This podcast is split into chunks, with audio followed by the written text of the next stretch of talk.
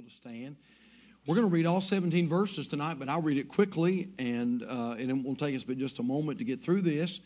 But I believe uh, if we read all 17 verses, it'll give us some good context tonight. And so, Matthew chapter 3, and look at verse number 1, if you will. The Bible says, In those days came John the Baptist preaching in the wilderness of Judea and saying, Repent ye, for the kingdom of heaven is at hand. For this is he that was spoken of by the prophet Isaiah, saying, The voice of one crying in the wilderness, Prepare ye the way of the Lord, make his paths straight. And the same John had his raiment of camel's hair and a leathern girdle about his loins, and his meat was locust and wild honey. Then went out to him Jerusalem and all Judea and all the region round about Jordan, and were baptized of him in Jordan, confessing their sins. But when he saw many of the Pharisees and Sadducees, come to his baptism, he said unto them, O generation of vipers, who hath warned you to flee from the wrath to come? Bring forth therefore fruits meet for repentance. And think not to say within yourselves, We have Abraham to our father. For I say unto you that God is able of these stones to raise up children unto Abraham. And now also the axe is laid under the root of the trees. Therefore, every tree which bringeth forth not uh, with, which bringeth not forth good fruit is hewn down and cast into the fire. I indeed baptize you with water under repentance, but he that cometh after me is mightier than I, whose shoes I am not worthy to bear. He shall baptize you with, whole, with the Holy Ghost and with fire, whose fan is in his hand, and he will thoroughly purge his floor. And we're going to get into that, uh, not tonight, but we'll get into this a little bit later on down the road.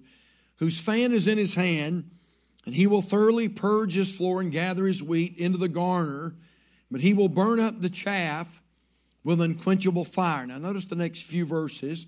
Then cometh Jesus from Galilee to Jordan unto John to be baptized of him.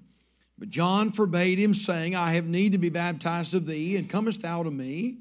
And Jesus answering said unto him, Suffer it to be so now, for thus it becometh us to fulfill all righteousness. And then he suffered him.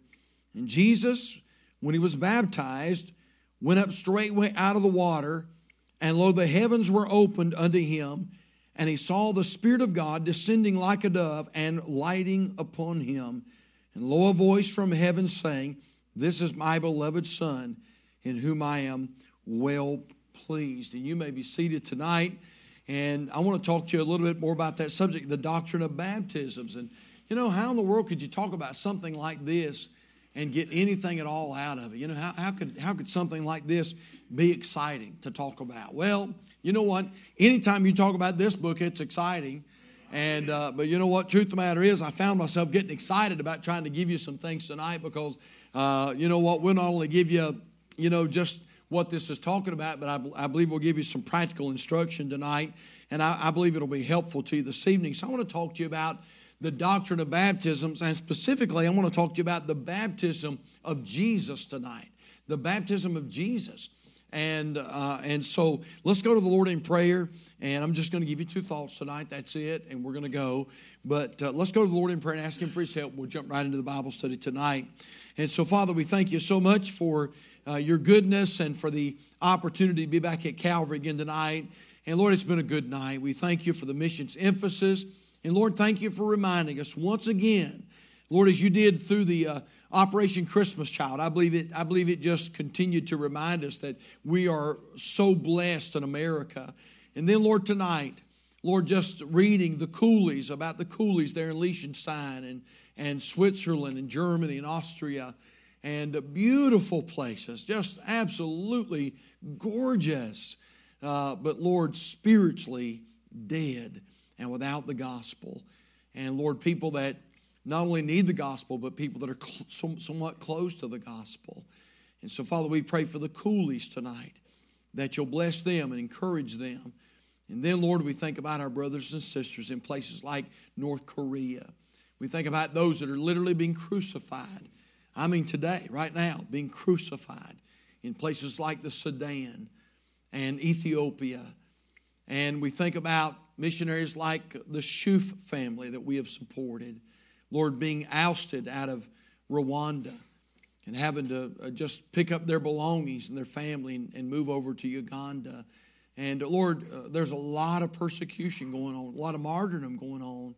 And so, Lord, we pray for those that are in difficult places tonight that you would bless them and protect them. And then, Lord, we want to just turn right around and say thank you for being so wonderful to us in America. And God, to whom much is given, much is required. And what a shame, Lord, what a shame to think that you've given us the freedom to go to church freely, openly. And yet, there'll be millions of Christians around the world, around America tonight, that won't take advantage of that freedom. And so, Father, we, we thank you for being so wonderful. Now, Lord, I pray that you'll teach us something from the Bible tonight. And I pray it'll not just be mere words, but I pray we'll say something that would be meaningful, something that would uh, be worshipful, something that would glorify you, but also something that'll be helpful tonight. And so I pray that Jesus will receive glory and praise from all that's done. We pray for your power and your direction now. We love you and praise you. In Jesus' name we pray, and for his sake, and all God's people said, Amen. Now, we've been away from this series just for a few weeks with everything that's going on. And so let me, let me back up and, and uh, review just for a moment. And so we said basically there are seven baptisms mentioned in the Word of God. And we're only, in this series, we're only going to deal with, with about three or four of those baptisms. Now, so far we've dealt with uh, we've dealt with two. Number one, we talked about the baptism of John, what the baptism of John was all about, and then we took a little time to talk about the baptism of the Holy Spirit. And I enjoyed both. I'll tell you what, it was a blessing just to, to, to do a little digging and to talk about both uh, of those baptisms. Tonight, though, we want to change gears and I want to talk to you about the baptism of the Lord Jesus Christ. And uh, interesting here, and if you look back at your Bible tonight, Matthew, the book of Matthew, look back just a little uh, back further from where we started tonight, for instance. Look back at Matthew chapter 2 and verse number 21. Matthew 2, verse 21. The Bible says, and he arose, talking about Joseph. Joseph. And he arose and took the young child, talking about Jesus, uh, and his mother, and came into the land of Israel. So, between Matthew chapter 2 and verse 21 and Matthew chapter 3 and verse number 1 may seem like a short little span, but actually, there's about 30 years between Matthew chapter 2, verse 21, and Matthew chapter 3 and verse number 1. And the Bible uh, records practically uh, almost nothing about the life of Jesus Christ in those first 30 years of his life. Now we have a little bit, a little bit. The, the Bible gives us a, a few windows into his life. You could, we won't tonight, but you could go to Luke chapter 2 and Luke chapter 2 is the story where uh, Joseph and Mary and Jesus and a lot of their family go up to Jerusalem for the Passover. And, uh, and uh, Joseph and Mary, being like a lot of us, they, they just thought that Jesus was hanging out with his cousins and, and uh, you know, aunts and uncles. And, and so they started back from the Passover back to Nazareth, and they got they, you know they got a little ways away. In fact, they got a pretty good little ways away, and they began to look for Jesus, couldn't find him. And uh, now, what are you going? How, how, are you going to explain that to God? How are you going to tell God I lost I lost the Christ child? I mean, you know. And so they have to go back to back to Jerusalem, and they find Jesus. Remember that?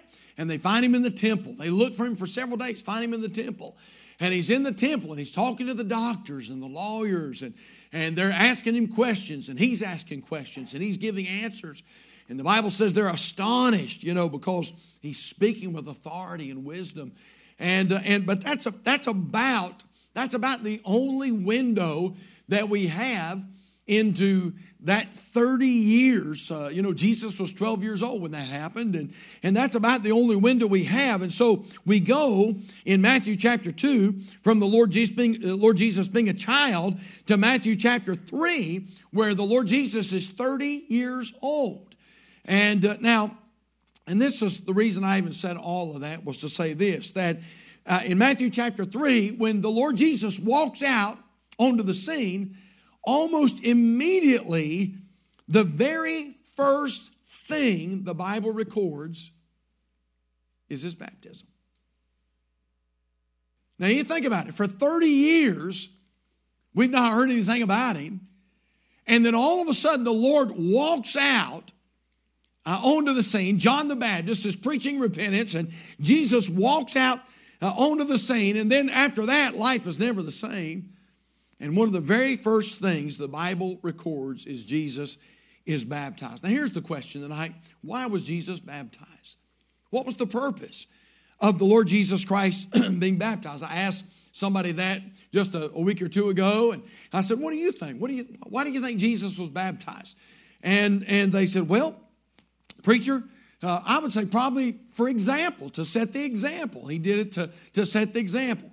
and I'm not going to say that that's a necessarily a wrong answer tonight, but I would say this I don't believe that, that Jesus was baptized initially for the purpose of example. Think about this the Lord Jesus had absolutely no sins to repent of, none at all.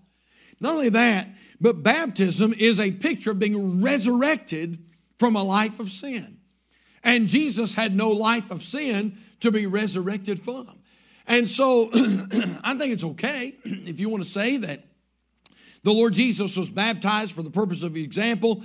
But I want to give you tonight what I believe Scripture teaches uh, about why the Lord Jesus was baptized. And so we'll give you just two thoughts tonight. Number one is this the baptism of Christ, first of all, initiated his earthly ministry.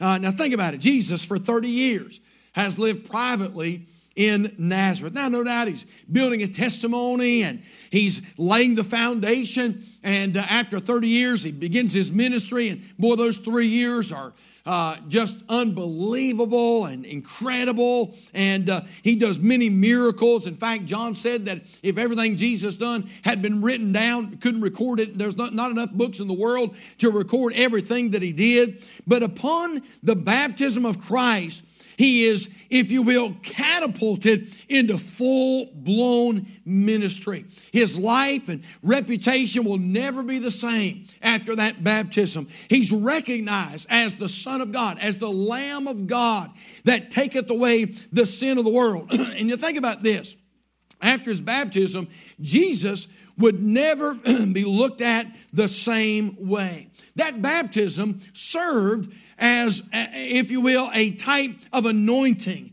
for the Lord Jesus Christ. Look, if you will, again in Matthew chapter 3 and verse number 16. The Bible says, In Jesus, when he was baptized, went up straightway out of the water. And lo, the heavens were opened unto him. And he saw the Spirit of God descending like a dove. And look at these words, and lighting upon him. And lo, a voice from heaven of course, the Heavenly Father. And by the way, this is one of the first places that we see the Trinity uh, unveiled. Uh, and lo, a voice from heaven saying, This is my beloved Son in whom I am well pleased. And so that baptism served, if you will, as an anointing for the Lord Jesus Christ. Now, we won't do it tonight, but if you went back to Exodus chapter 29, you'd find out that back in Old Testament days, when that Old Testament priest before he was uh, uh, uh, before he would officially begin that ministry as priest it was necessary that the old testament priest experience an anointing. And that anointing sanctified the priest or set the priest aside for special service and I believe tonight, according to the Word of God, that's exactly what the baptism of the Lord Jesus Christ did. It was a special anointing, if you will, and it would officially set the Lord apart for his earthly ministry. And you check it out. Just read it. Don't take my word for it. You read it for yourself.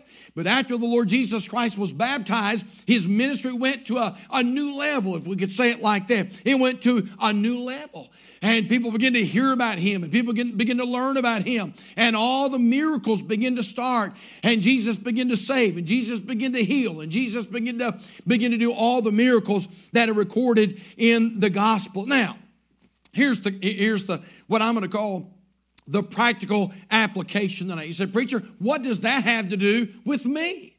Uh, all right so uh, jesus baptism initiated his earthly ministry but is there any way that, that we can apply that to you and I? And I believe there is.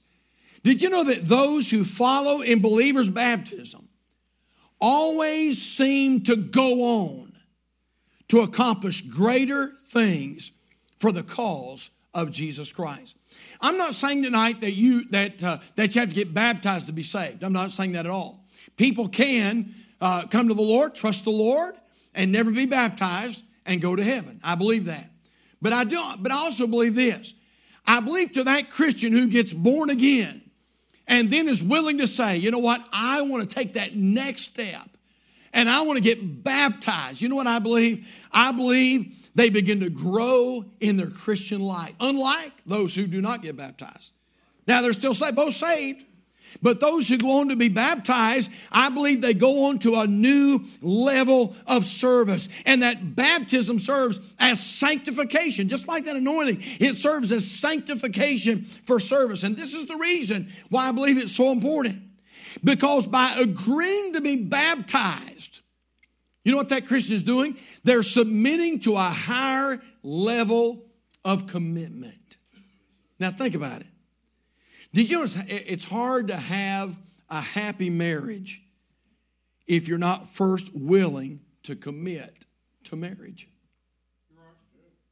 If you want to have a happy marriage, you got to be willing to make a commitment.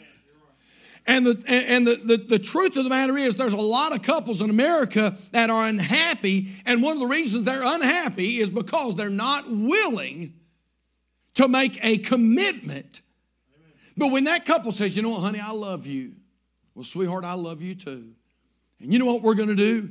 We're gonna, we're gonna, we're gonna make a full commitment and acknowledge it by holy matrimony. And you know what happen, happens? It takes their relationship to a whole different level.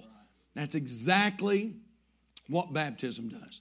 And so I, I just, I just said that, say that, uh, say this tonight. You know what? If you're here tonight and you've been saved, but you've never been baptized, it's time to get with it. Amen. Amen. You say, well, preacher, I'm saved. I'm going to heaven. Is that not enough? Not really.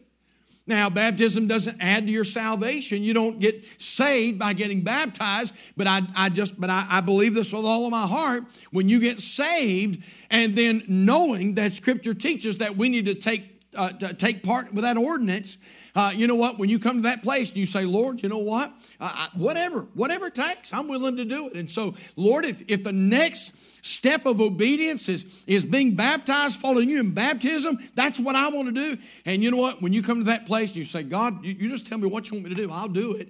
And God says, I want you to get baptized. You know what? When you say, Lord, I'm going to do it, I'll commit. I commit. You know what? God blesses that and God begins to bless your ministry, and God begins to bless your Christian growth, and God begins to bless your Christian life, and you begin to grow in a greater way. God sees that commitment and begins to use you and I in a greater way. So, number one, the baptism of Christ initiated his earthly ministry. You know what? A lot of folks don't grow. I, I think a lot of folks don't grow because they never, they, they, they want to get saved, but they don't want to take that next step of commitment. I've had people get saved here at Calvary, and they'd say, Preacher, what, what I need to do next? I, think, I said, I think you ought to get baptized. But you know what? They never did. And by the way, some of those same folks aren't here today. And so, uh, again, it, it, serves as a type of anointing. Lord, I'm going to commit. And, and when we commit, God takes you to a, a new level of use. But number two is this, and last of all is this the baptism of Christ. But don't you miss this because this is good stuff right here. The baptism of Christ not only initiated his earthly ministry, but number two, the baptism of Christ identified Christ as a man. Now, I want to stop real quick and I want to say something. It did not identify Christ as a sinner because Jesus Christ was not a sinner. Now, I want you to, uh, let's use our Bibles a little bit tonight. I want you to take your Bibles tonight, if you will, and turn to 2 Corinthians chapter 5. And, and, uh, and, and this is one of the reasons why, although I would not, you know, debate about it or anything like that, this is one of the reasons I don't think initially Christ done it to set an example uh, because uh, Jesus was not a sinner. Second Corinthians chapter 5 and verse number 21. This is a good verse for all of us to learn and one that we need to know. Second Corinthians chapter 5, verse 21, the Bible says, For he hath made him to be sin for us. Now, what does that mean? It means that God made the Lord Jesus to be a sin offering for us. Now, look what it says who knew no sin, that we might be made the righteousness of God in him. And so when the Lord Jesus Christ got baptized, it identified him as a man, not as a sinner, but it identified him as a man. Now, turn over to Isaiah chapter 53 if you will, and look at verse number 12. And we're getting ready to, oh, listen, keep your Bibles open because we're getting ready to show you some wonderful scripture. Isaiah chapter 53 first, and look at verse number 12 tonight. Isaiah 53 and verse number 12. You say, Preacher, uh, does this even matter? You better know it matters. Uh, uh, listen, the baptism of Christ is an important event. And Isaiah 53, verse number 12. Therefore, will I divide him. Isaiah is prophesying about the Lord Jesus. Therefore, will I divide him a portion with the great, and he shall divide the spoil with the strong, because he hath poured out his soul unto death. Look at what it says. And he was numbered with the transgressors, not as a transgressor, but he was numbered. Uh, uh, boy, that's why you need a every word Bible right there. Amen. Uh, he was numbered with the transgressors, and he bare the sin of many and made intercession for, I love the Bible, not as a transgressor, but for the transgressors. And so, what's the practical application here, preacher? Okay, so the baptism of Christ identified Jesus as a man. Big deal. You better know it's a big deal. It's a bigger deal than maybe we know it is tonight. So, the practical application is this that he is the Son of God, but he is also the Son of man. And as a man, he can empathize with his creation. Now that's big. As a man, you know what that means? As a man, the Lord Jesus Christ experienced the temptation that you experience, but without sin. Now, I want you to take your Bibles tonight, if you would. I want you to turn over to Hebrews chapter 2, and I'm getting ready, getting ready to show you just a blessing tonight. Hebrews chapter 2 in your Bibles.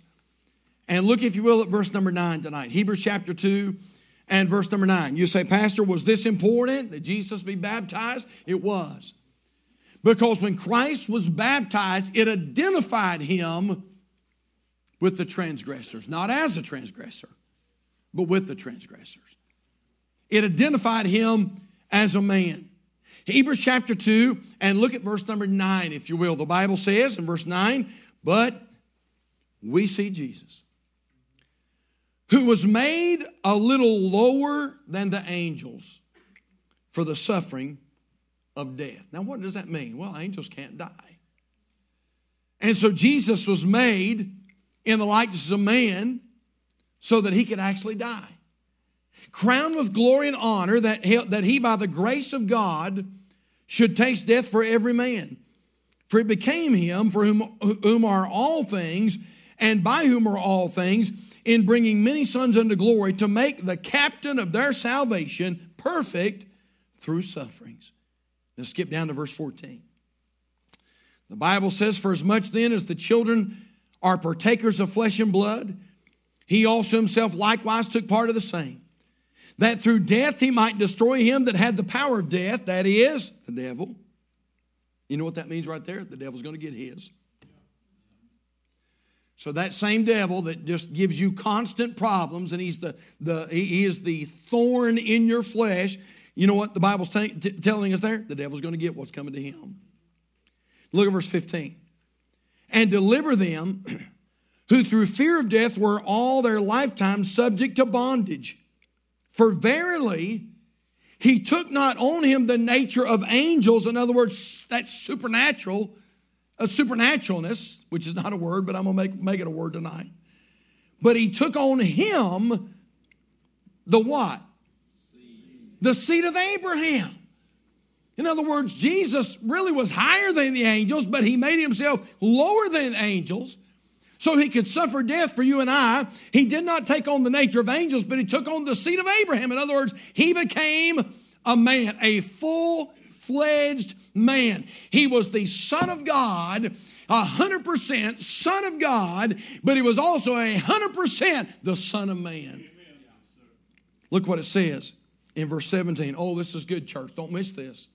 Verse 17, wherefore, in all things it behooved him to be made like unto his brethren, that he might be a merciful and faithful high priest in things pertaining to God to make reconciliation for the sins of the people. In verse 18, for in that he himself hath suffered being tempted, he is able to succor them that are tempted. Boy, listen, go home, read that about 10 times later on, and you'll shout. You know what it's saying there? Because he is a man, he's able to succor those. Now, we don't use that word in our, in our terminology today. That word succor there means to bring aid. Because he was a man, he's able to bring aid to us. I thought about this. Brother Rodney, sitting down here on the front row, Brother Rodney's paramedic.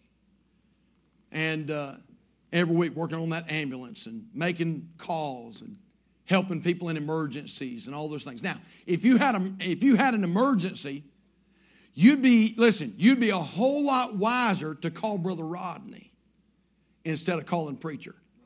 Now, if you want me to come pray with you, you call me. I'll come pray with you. If you want me to come talk to somebody about the Lord, you call me. I'll come talk to somebody about the Lord. Uh, you know what? If, if, you're if you're experiencing a death, you call me. I'll be glad to come, and I'll try to console you, and I'll try to I'll try to be there for you. But if you're having a heart attack, don't call preacher. You call Brother Rodney. You know why? Because Brother Rodney, as an EMT, as a paramedic, trained, is going to be able. This is good, church. Is going to be able to to to do a whole lot better job of bringing you aid than I ever could. You know what the Bible's saying here? You have a Savior that identifies with your temptations and your weaknesses. He was not only the Son of God, but he was 100% the Son of Man. And he was baptized so he would identify as a man. Listen to this scripture Psalm 103, verse 13 says, Like as a father pitieth his children, so the Lord pitieth them that fear him. For he knoweth our frame, he remembereth that we are dust. You say, Preacher, what are you trying to say? This is what I'm trying to say. Don't raise your hand, don't answer out loud. Has anybody suffered any kind of temptation from the devil this week? Anybody been tempted this week to have a thought you shouldn't have? Anybody been tempted to say something this week you shouldn't say? Anybody been tempted this week to feel a way you shouldn't feel? Anybody, listen, don't answer out loud. Has anybody been under temptation where it just seemed like the devil just would not leave you alone? And you even felt, maybe you even felt guilty about the temptation, and you thought, you know what, nobody understands, and Lord, you don't understand. And you know what, that same Lord comes back down and says, Guess what? I do understand. I was identified with the transgressors. That's the reason I was baptized, because I wanted men to know that I'm not just the Son of God, but I am the Son of Man, and I suffered the same temptations and the, and the same problems. And by the way, the same smutty face who bothered bothers you bothered him, and by the way, right after his baptism. And so you say, Preacher, does Jesus, does Jesus understand when I'm going through the fire, going through the hard times, going through temptation, the devil won't leave me alone? Does he understand? That's exactly what this is all about. He does understand. Let me read you a story. How many, how, how many remember Paul Harvey? All the older folk do. These younger people don't know who he is. Nobody could tell, nobody could tell a story like Paul Harvey could. Listen to this, and this, this was as told by Paul Harvey. Listen to this story, and maybe you can relate. Uh, maybe this will help you. This is from Paul Harvey. Now, the man to whom I'm going to introduce you was not a, was not a Scrooge. He was a kind, decent, mostly good man generous to his family and upright in his dealings with other men. But he just didn't believe all that incarnation stuff which the churches proclaim at Christmas time. It just didn't make sense, and he was too honest to pretend otherwise. He just couldn't swallow the Jesus story about God coming to earth as a man. I'm truly sorry to distress you, he told his wife, but I'm not going with you to church this Christmas Eve. He said he'd feel like a hypocrite and that he'd much rather just stay home, but that he would wait up for them. And, and so he stayed and they went to the midnight service. Shortly after the family drove away in the car, snow began to fall. He went to the window to watch the flurries get heavier and heavier and then went back to, to his fireside chair and began to read his newspaper. Minutes later, he was startled by a thudding sound, then another, then another. Sort of a thump or a thud. At first, he thought someone must be throwing snowballs against his living room window.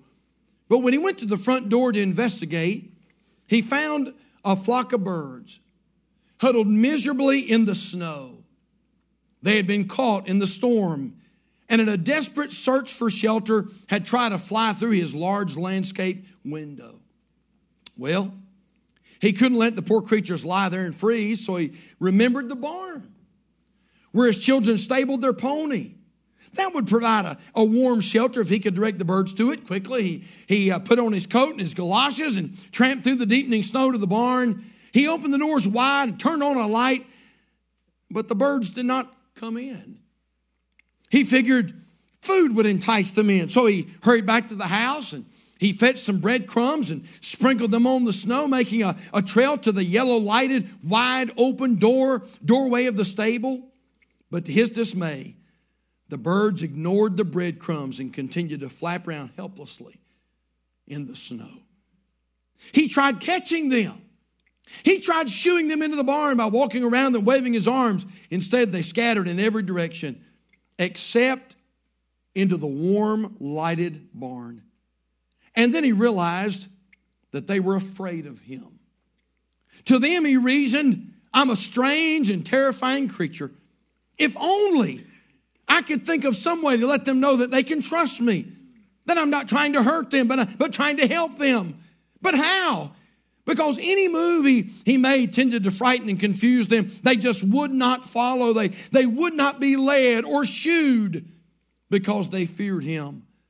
If only I could be a bird, he thought to himself, and mingle with them and speak their language.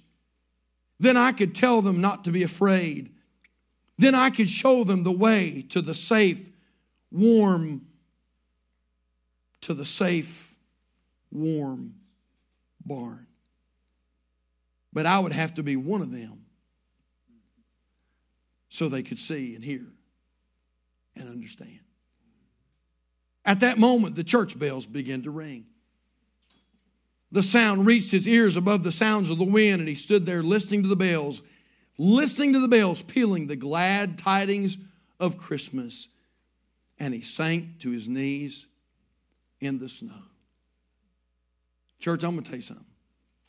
Sometimes preacher preaches good, and sometimes preacher preach don't preach so good. But I'm telling you what, man, you talk about a great truth I'm preaching tonight. I am so glad tonight that we don't serve some kind of a monster Amen. in heaven. And that's what that's what average America thinks that you know what God's in heaven long gray beard, lightning bolts in his hand, you know, just waiting for you to make a mistake so he can strike you down. Let me tell you something. That's not the God we serve at all. Did you know that God sent his only son? He was not only the son of God, but he was the son of man. And he wanted you to know that, you know what? I, identify with you. I understand you. I understand what you're going through. I understand your problems. I understand your weaknesses. I understand your temptations.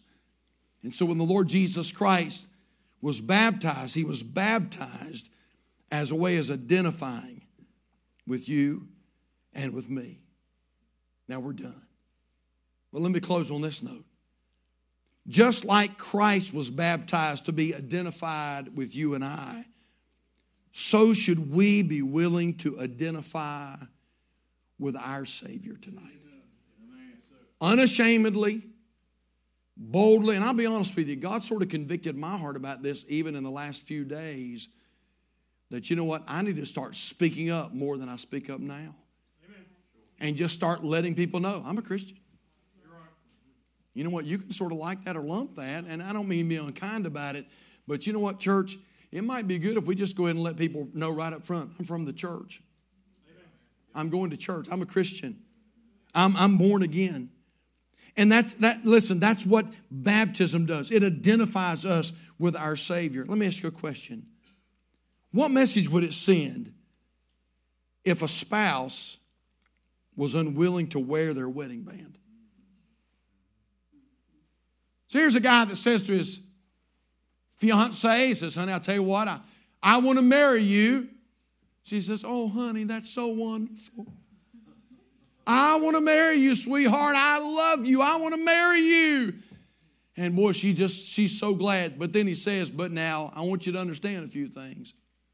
I'm not going to wear a wedding band because I don't want people to know that I'm married to you.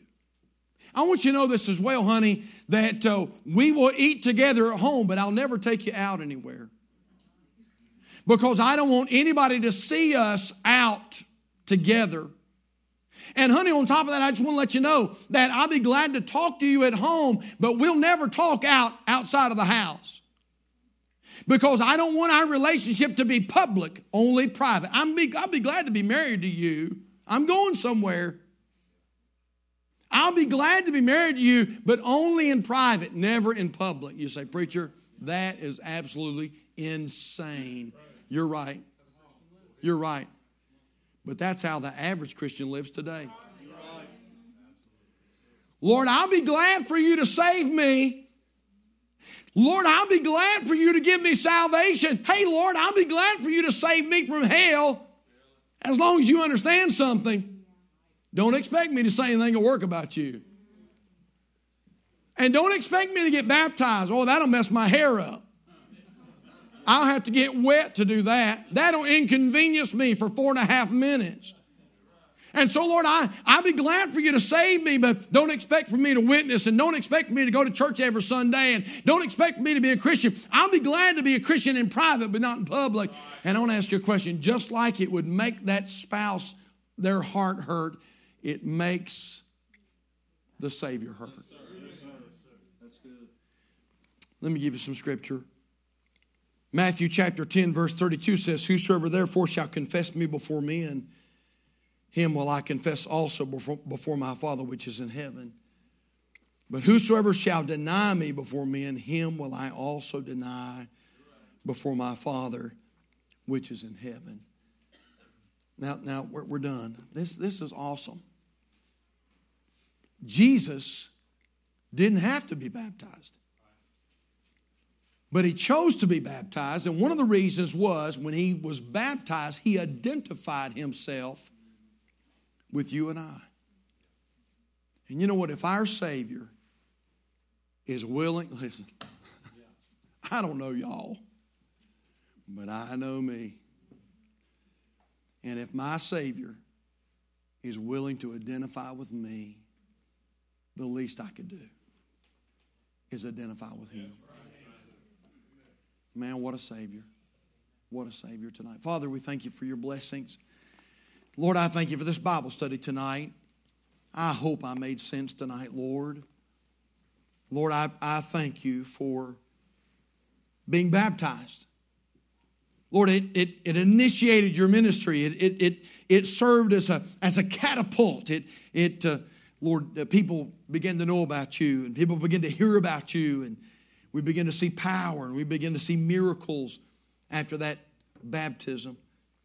And God, if there's any here tonight that have been saved, but they've never taken that first step of commitment, they've never taken that first step of, of obedience and been baptized, Lord, you know what? There ought to be some folks that ought to come tonight during this invitation.